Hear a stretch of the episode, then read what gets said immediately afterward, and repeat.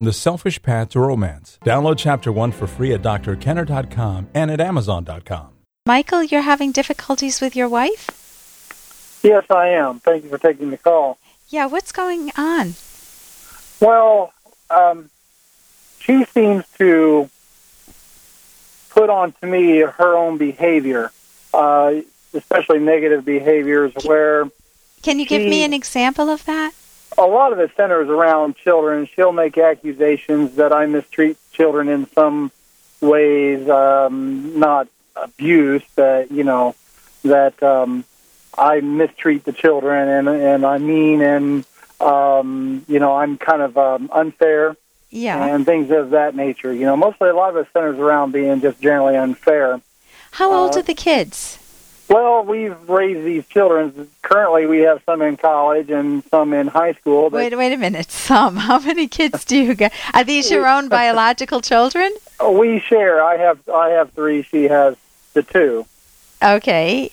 And so, and they range in ages from what? Oh, well, now 21 to uh, 16. 21 to 16 years old. We started out, they were ranging from age from uh, 7 to 2, approximately, yeah. And, when we first started. and so she's telling you you're mean. They're all teenagers or young adults at this age, right? And she's accusing you of being mean and unfair.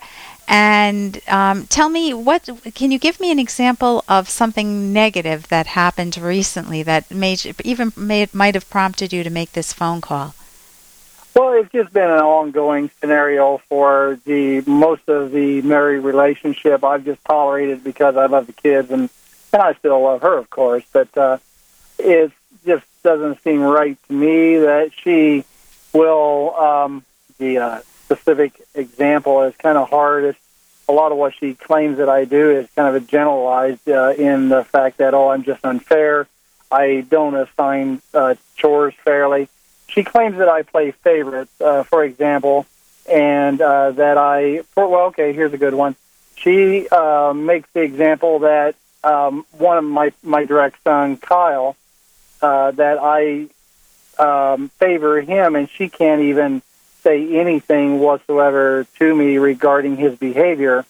But in fact, it's the exact opposite, where it is one of the other children that you know, if I try to make a comment on, you know, just how to raise a child or misbehavior amongst the child, she won't listen to me. She'll get up and walk away.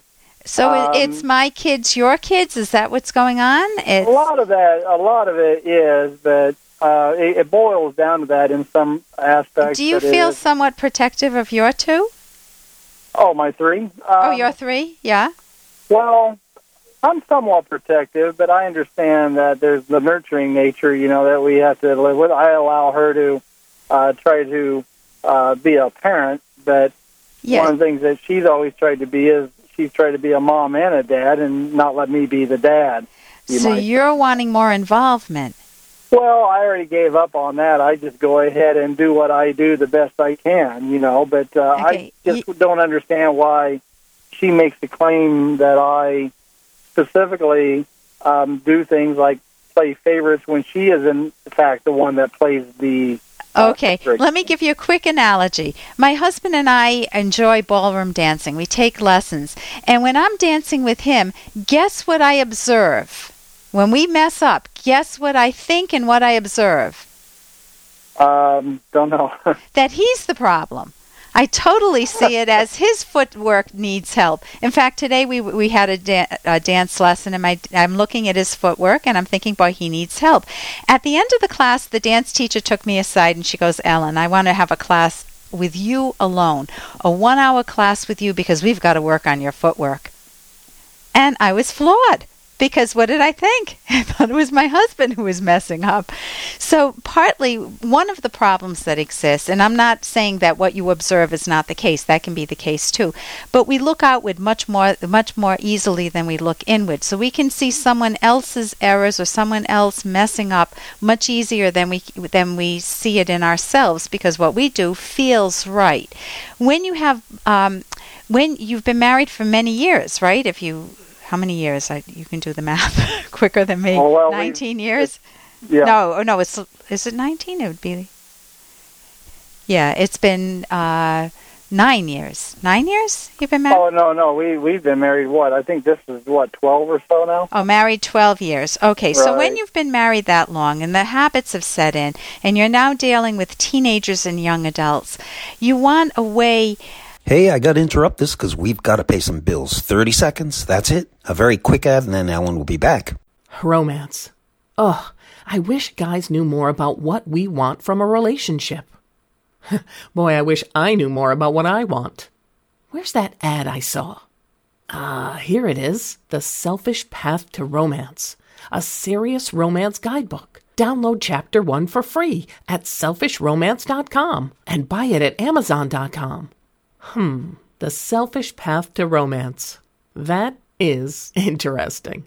When you've been married that long and the habits have set in, and you're now dealing with teenagers and young adults, you want a way.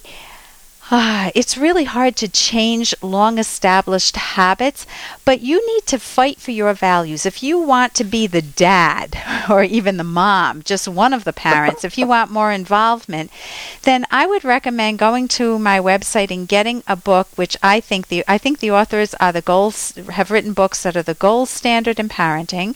It's How to Talk So Teens Will Listen and it's a very easy read and i think that you will get a lot of ideas in that book on how to come back in as an involved parent how to sit and listen for your children's emotions to really be there for them. I don't know maybe you do this already um, but think of the person in your own life, Michael. Who would you say is the person that you felt really understood you, really got you, really enjo- enjoyed being with you? Maybe an older person that you just felt totally at home with.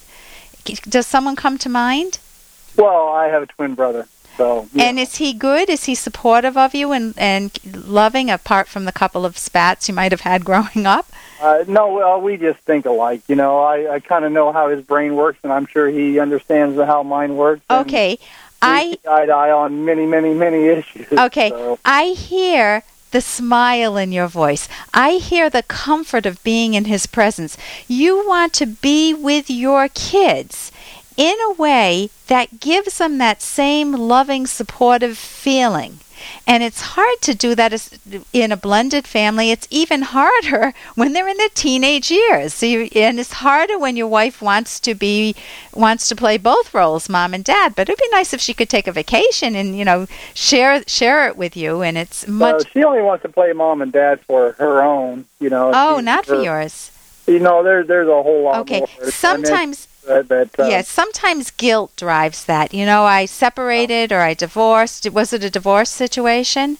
Well, for both of us. Yeah, yes. so sometimes some and I know we're right at the end of time here. Sometimes the, the mom feels so guilty because she's been told she'll destroy the family that she hovers over them like a mother bird. And mm. that's not necessarily good, but you, you can have some empathy for that. But I think if you both read that book, it would give you new ideas. You could smile together and you could make the changes together as my husband and I did when we read those books. It became a nice challenge for us.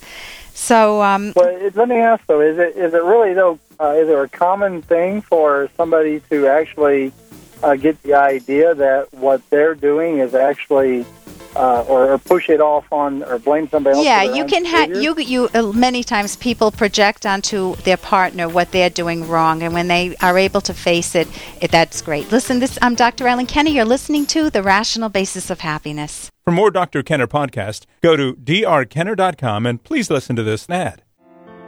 Here's an excerpt from The Selfish Path to Romance, the Serious Romance Guidebook by clinical psychologist Dr. Ellen Kenner and co author Dr. Edwin Locke, who's world famous for his theories in goal setting.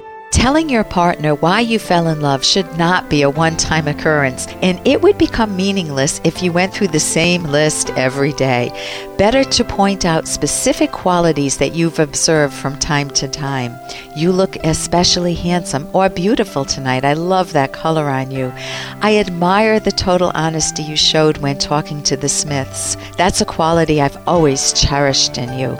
I love the way you encouraged me to pursue my career when I was having real doubts about my ability to do it. You can download Chapter 1 for free by going to drkenner.com. And you can buy The Selfish Path to Romance at amazon.com.